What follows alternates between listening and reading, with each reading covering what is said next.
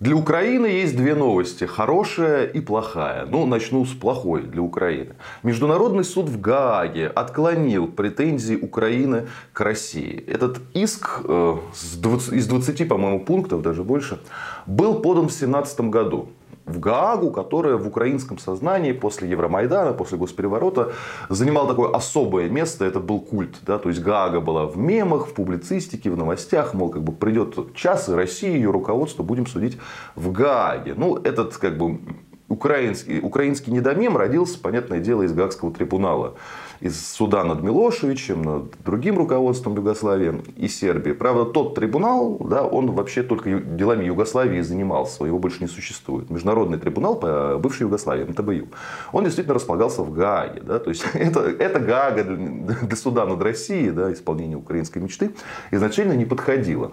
Но в Гааге много международных судов вообще. Да? Ну, так, так сложилось.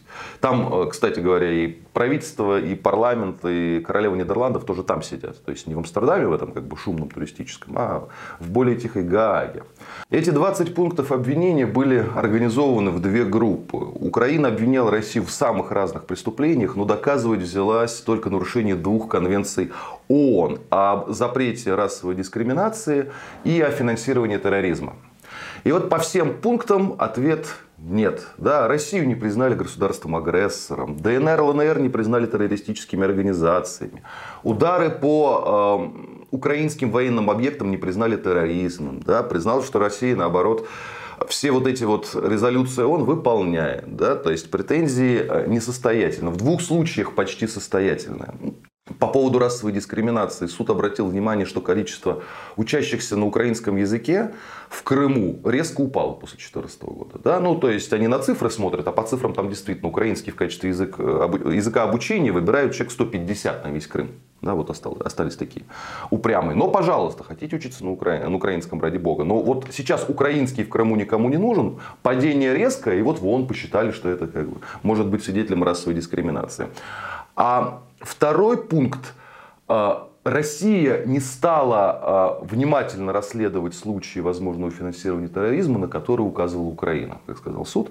А что это означает? То есть Украина тыкала, что вот те вот люди, те, те переводят помощь э, ополчению Донбасса. Да? Надо их э, изловить и наказать. Естественно, российские правоохранительные органы этим не занимались. Да? И наш МИД прокомментировал это в том духе, что очень, конечно, интересно суд трактует конвенцию да, о финансировании терроризма, там, где нет ни финансирования, ни терроризма.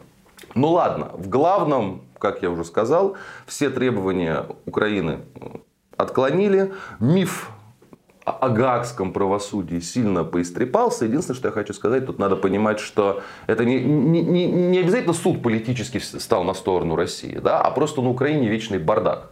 То есть, как, например, они могут у суда ООН просить признать ДНР, ЛНР террористическими организациями, если они сами не признали. Нет такого закона на Украине, что ДНР, ЛНР террористические организации.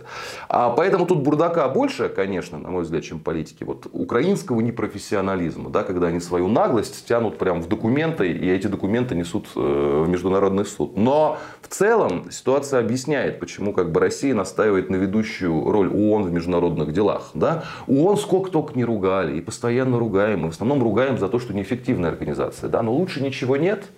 И влияние Запада там сбалансировано влияниями всех прочих регионов мира. Да, да, в том числе судей, где, куда судей назначают э, Генеральная Ассамблея и Совет Безопасности. Да, и, кстати, что интересно, председатель там сейчас американка, которая вот этот вот приговор зачитывала, да, то есть там даже американцы в первую очередь судьи, потом уже американцы, хотя тут тоже надо понимать, что Америка, у них такая судебная власть очень зубастая, очень себе на.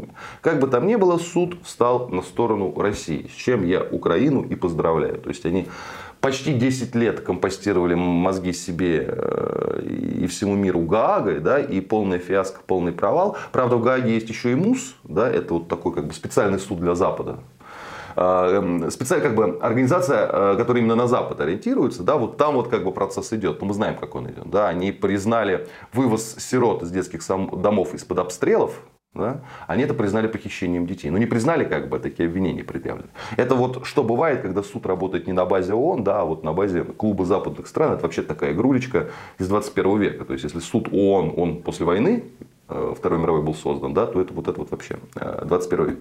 Это была плохая новость. Хорошая новость. Украине все-таки Евросоюз выделил денег. 54 миллиарда евро. Правда, это на 4 года, да, и первый транш будет там, 12 миллиардов. Но, так или иначе, выделили, сломали Венгрию через колено. Причем источники говорят, что были, были определенные как бы, уступки Орбану и в частности по этому вопросу, то есть там через каждый, по то ли год, каждые два года надо будет это решение переутверждать. Но так или иначе его сломили даже не пряниками, а именно кнутом. Как говорят источники, с ним говорили жестко, говорили, что перестроят внутриэкономическую политику ЕС так, что Венгрии было невыгодно. А Орбан раньше заявлял, что он, в общем-то, всем угрозам верит. Да? То есть, если в Евросоюзе обещают там, похоронить венгерскую экономику, именно к этому и надо готовиться. Он этих людей знает, он с ними давно работает и посчитал нужным отступить, да, согласиться с мнением большинства. Я предупреждал, что именно так будет. И с Венгрией, и Словакией, да, Орбан, да, Роберт Фица, пример Словакии, они критичны к Украине, критичны санкциям, потому что они национальные интересы своих стран защищают. Да. Но поскольку страны это небольшие, обеспечить их национальные интересы и Евросоюз со своей мощной и американцы, если что, могут. Это не те люди, которых нельзя купить. Вот. И в данной ситуации, как вот сочетанием кнута и пряника, а, пробили. Но, но а, это, собственно, конечно, на текущий момент несколько облегчает положение Украины, но не намного. Почему? Потому что у нее а, дыра в бюджете на уже на идущий год 40 миллиардов. 40. А в этом году только 12.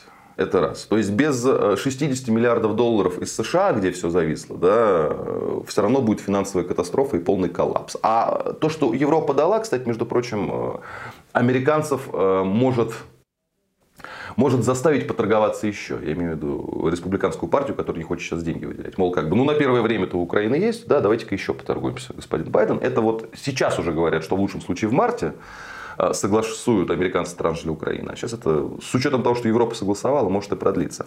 А, это второй момент. И Третий момент, момент важный, это чтобы украинцы понимали, а, вот из этих 50 с лишним миллиардов евро, а, только в районе трети это гранты. Что такое грант? Это то, что не надо возвращать. На тебе подарок. А порядка 35 миллиардов это кредиты. Это то, что Украина берет взаймы и потом будет возвращать. То есть, не, может быть, даже не это поколение, а следующее, кто будет возвращать с учетом тотальной депопуляции, да, с учетом того, что инфраструктура Украины разрушается в ходе боевых действий, это, конечно, э, это, конечно, вопрос такой оптимистический. Я думаю, что э, даже украинская власть э, полагает, что когда-нибудь в будущем этот долг просто спишут, как списывают беднейшим странам Африки, да, а Украина уже как бы на уровне этих самых беднейших стран. Так что вот хорошая новость, она тоже так с определенной ложечкой дегтя. Ну, что есть, то есть. Будьте здоровы, подписывайтесь на наш канал, и кому больше нравится в формате подкастов, в этом формате мы тоже есть.